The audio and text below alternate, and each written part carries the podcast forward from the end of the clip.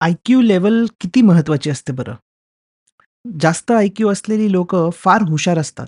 त्यांचा मेंदू एकदम ग्रेट असतो म्हणतात आणि जर आय-क्यू फार कमी असेल, तर अगदीच उलटं. पण जास्त आय-क्यू असलेले जास्त सक्सेसफुल होतात का? तर असं काही नाही. पण कमी आय-क्यू लेव्हल असेल, तर मात्र सक्सेसफुल बनण्यात काही प्रॉब्लेम्स येऊ शकतात का? तर कदाचित हो.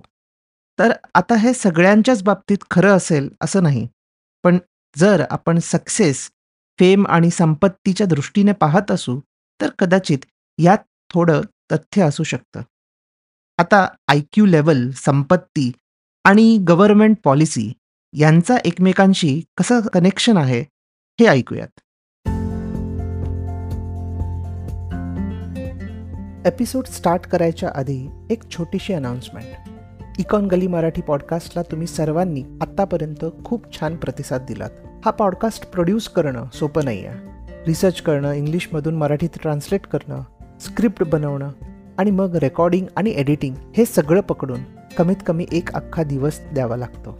या व्हेंचरमधून मला फायनान्शियली काहीच फायदा होत नाही, पण मानसिक समाधान नक्की मिळतं. तुम्हाला जर असं वाटत असेल की ह्या पॉडकास्टमुळे तुम्हाला थोडा तरी फायदा होत आहे तर तुम्ही देखील हा पॉडकास्ट प्रोड्यूस करू शकता. तुम्ही माझी एक कॉफी स्पॉन्सर करू शकता किंवा माझा अख्खा लंच शो नोट्समध्ये बाय मी अ कॉफी या वेबसाईटची एक लिंक आहे. ती ओपन करून तुम्हाला हवी तितकी अमाऊंट टाकून तुम्ही ह्या पॉडकास्टला सपोर्ट करू शकता. Thank you once again for all the love and support let's go back to the episode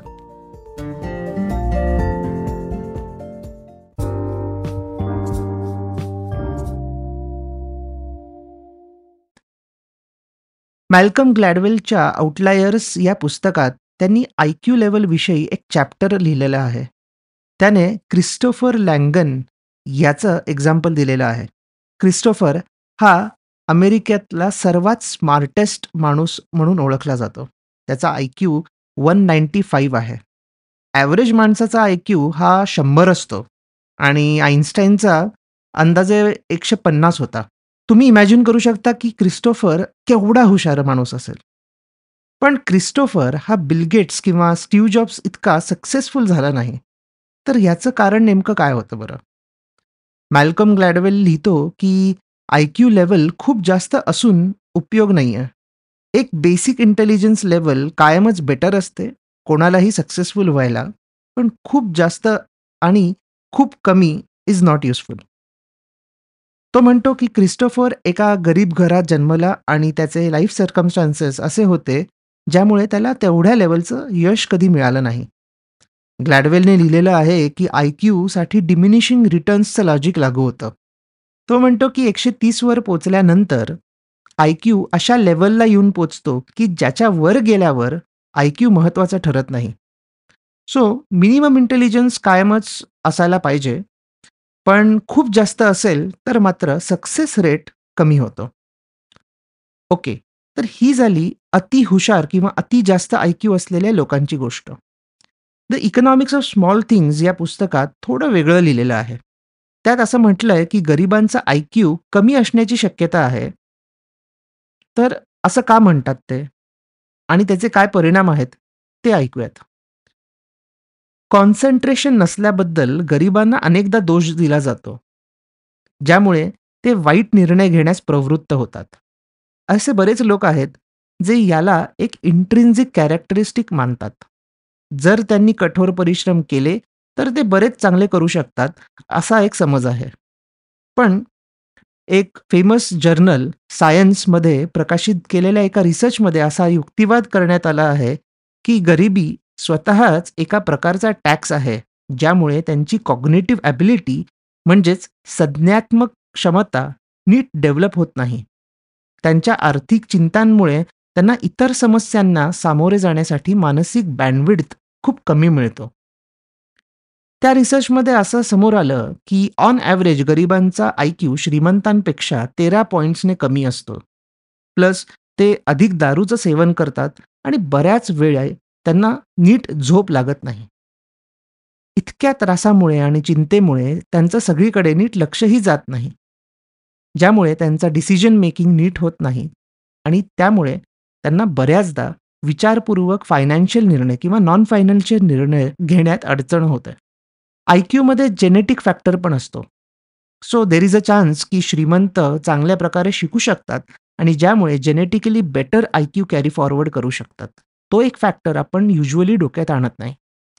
खरं तर मी असं म्हणेन की असं नाही की सगळ्याच गरिबांचा आय कमी असतो. पण जर या काही रिसर्चेसवर विश्वास ठेवला तर आपण हे तरी मानू शकतो की असं असण्याची प्रोबॅबिलिटी अधिक आहे. आणि म्हणून गरिबी प्लस कमी आय क्यू हा एक इंट्रेन्सिक फॅक्टर बनू शकतो ज्यामुळे शिक्षण निर्णय आणि मग पुढचं संपूर्ण आयुष्य यात अडथळे निर्माण होऊ शकतात. ऑब्विसली ह्यातही आपल्याला मॅल्कम ग्लॅडवेलच्या पुस्तकाच्या नावाप्रमाणेच आउटलायर्स म्हणजेच अपवादात्मक उदाहरणे सापडू शकतात. पण मग गरिबांसाठी ह्या अनुषंगाने काय करणं अपेक्षित आहे? सरकार असो की प्रायव्हेट सेक्टर मेन गोष्ट ही समजली पाहिजे की कोणत्याही सिस्टम बनवताना ती अधिक अधिक सरळ आणि सोपी असेल. म्हणजे एखाद्या लहान मुलाला देखील समजेल अशा अँगलने तयार केली तर ती कधीही चांगली. तर म्हणजे नेमकं काय?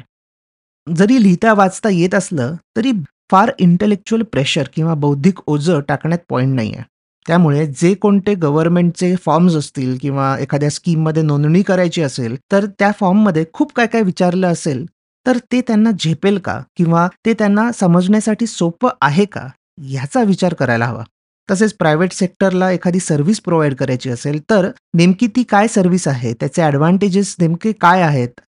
हे जर त्यांना त्यांच्या तऱ्हेने एक्सप्लेन करता येत असेल आणि तेही त्यांच्या भाषेत त्यांच्या लाईफस्टाईलला अनुसरून तर तसे प्रयत्न झाले पाहिजेत. यात मला वाटतं की ग्राफिक्स किंवा व्हिज्युअल्सचा खूप छान पद्धतीने आपल्याला यूज करता येऊ शकतो. जसं टॉयलेट इथे आहे हे दाखवण्यासाठी दरवाजावर चित्र काढलेली असतात तशाच पद्धतीने फॉर्म्सवर ग्राफिक्सचा वापर का करू नये? यामुळे जो फॉर्म भरत आहे त्या व्यक्तीला सगळ्या गोष्टी नीट समजतील आणि फॉर्म लिहिण्यात अडचणी येणार नाहीत. आणि खरं तर हे सगळ्यांसाठीच चांगलं होईल नाही का? I am sure artist psychologist किंवा सोशल सेक्टरमध्ये काम करणारी लोक आणखीन छान आयडियाज आणू शकतात. यावर तुम्ही नक्की विचार करा आणि तुम्हाला काही अजून आयडियाज असतील तर ते माझ्या ब्लॉगच्या कमेंट सेक्शनमध्ये लिहून मला कळवा. थँक्यू